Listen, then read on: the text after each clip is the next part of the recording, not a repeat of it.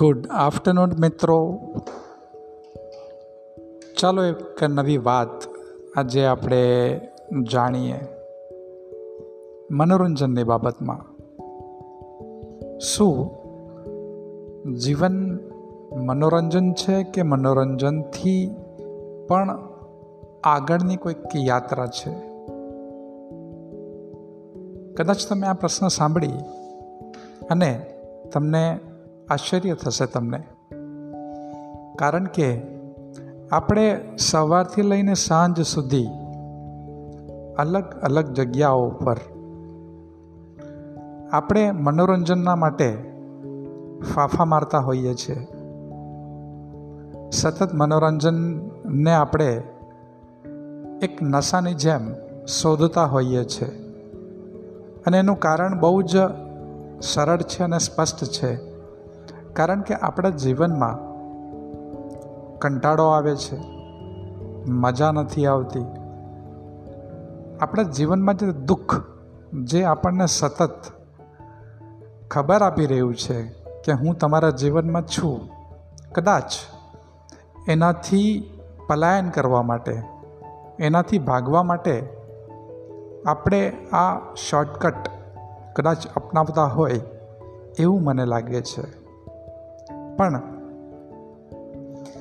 આટલા વર્ષોથી આપણે મનોરંજન કરી રહ્યા છે. શું મનોરંજનથી આપણું પેટ ખરેખર ભરાયું? આની તપાસ કરવી બહુ જરૂરી છે. કારણ કે જો આપણે આ આના ઉપર ધ્યાન નહીં આપીએ આપણે, તો સતત અને સતત આપણા જીવનમાં મનોરંજનની શોધ ચાલુ રહેશે, પલાયન ચાલુ રહેશે અને દુઃખો ત્યાંના ત્યાં જ રહેશે. જ્યારે પણ આપણે મનોરંજનમાં હોઈએ, ત્યારે ફક્ત આપણા જે દુઃખ છે, એ છુપાઈ જાય છે શાહમૃગની જેમ. જેવી રીતે શાહમૃગ પક્ષીની પાછળ કોઈક શિકારી પડે, એને પકડવા માટે અને એવું લાગે એને કે શિકારી ખૂબ જ નજીક છે મારી. તો એ પોતાનું જે માથું છે, એ રેતીની અંદર ખૂપાવી દે છે. જેવું માથું રેતીની અંદર ખૂપાવી દે, એટલે એની આંખો બંધ થઈ જાય છે અને એને એવું ભ્રમ થાય છે એને કે હવે દુશ્મન નથી, કારણ કે એની આંખો બંધ છે. એટલે દુશ્મન દેખાતો નથી. પણ વાસ્તવમાં તો દુશ્મન છે જ. ત્યાં જ ઊભો છે. બસ એવી જ રીતે આપણે પણ જીવનમાં જ્યારે પણ દુઃખો ઉદ્ભવે છે, ત્યારે આ જે સામૃગની જે નીતિ છે, એને અપનાવતા આવ્યા છે આપણે. તો મનોરંજનથી ખરેખર આપણા જીવનમાં કલ્યાણ થાય છે. જો આની આપણે શોધ શરૂ કરીએ. તો, મનોરંજનથી આગળનો જે રસ્તો છે, એ મળવાની શક્યતાઓ ઊભી થાય છે. અને જો આગળનો રસ્તો મળે, તો પછીથી આપણને મનોરંજનની જરૂર ખૂબ જ ઓછી થઈ જાય છે અને એક નવી આનંદની યાત્રા શરૂ થાય છે. ગૌતમ બુદ્ધ આનંદ શબ્દનો ઉપયોગ કરતા. અને એમનો અર્થ પણ ખૂબ સુંદર હતો, આનંદનો. ગૌતમ બુદ્ધ કહેતા કે આનંદનો મતલબ છે, જ્યાં દુઃખ નથી, જ્યાં કંટાળો નથી. એને બુદ્ધ આનંદ તરીકે ઓળખતા. તો આ જે આપણી સતત જે મનોરંજનની જે તડપ છે મનોરંજનની જે સતત માંગ છે, ખોજ છે, એના તરફ આપણે થોડીક જાગૃતિ કેળવવાની જરૂર છે. અને જો આપણે જાગૃતિ કેળવવામાં સફળ થયા, તો જીવનમાં એક નવું ડાયમેન્શન ખુલે છે, જેને ગૌતમ બુદ્ધ આનંદ તરીકે ઓળખતા.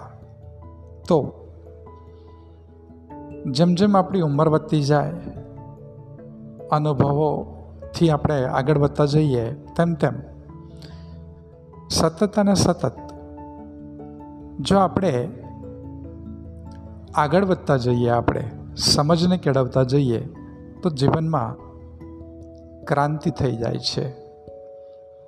તો જ્યારે પણ હવે મનોરંજન માટે આપણું મન જેવું ફાફા મારવાનું શરૂ કરે ત્યારે જ અને એ જ સમયે જો આપણે મન પ્રત્યે ધ્યાન આપીશું અને ખબર પડી જાય કે મન ફરીથી મનોરંજન માંગે છે, તો નવો રસ્તો ખુલશે.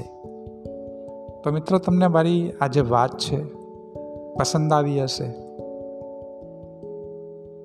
અને પસંદ આવી હોય તો જરૂર તમે તમારા મિત્રોની સાથે પણ શેર કરજો.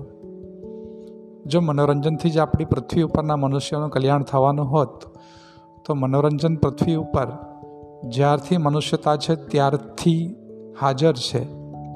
કદાચ આ પૃથ્વી ઉપર આટલા દુઃખ ના હોત, આ પૃથ્વી ઉપર આટલી પીડા, આ પૃથ્વી ઉપર આટલી ચિંતા અને આ પૃથ્વી ઉપર આટલા રોગ ના હોત, જો મનોરંજન જ એનો રસ્તો હતો. તો આ મારી જે વાત છે, એ વિચાર માંગી લેવી વાત છે. જ્યારે પણ તમને સમય મળે just think on this contemplate it in your own experience so ફરીથી સમય થઈ ગયો છે. નવા સંદેશની સાથે પાછા મળીશું આપણે બહુ જલ્દીથી. ખૂબ ખૂબ ધન્યવાદ તમારો. અને તપાસ કરતા રહેજો તમારી અંદર. કંઈક નવું જાણવા મળશે તમને. ધન્યવાદ.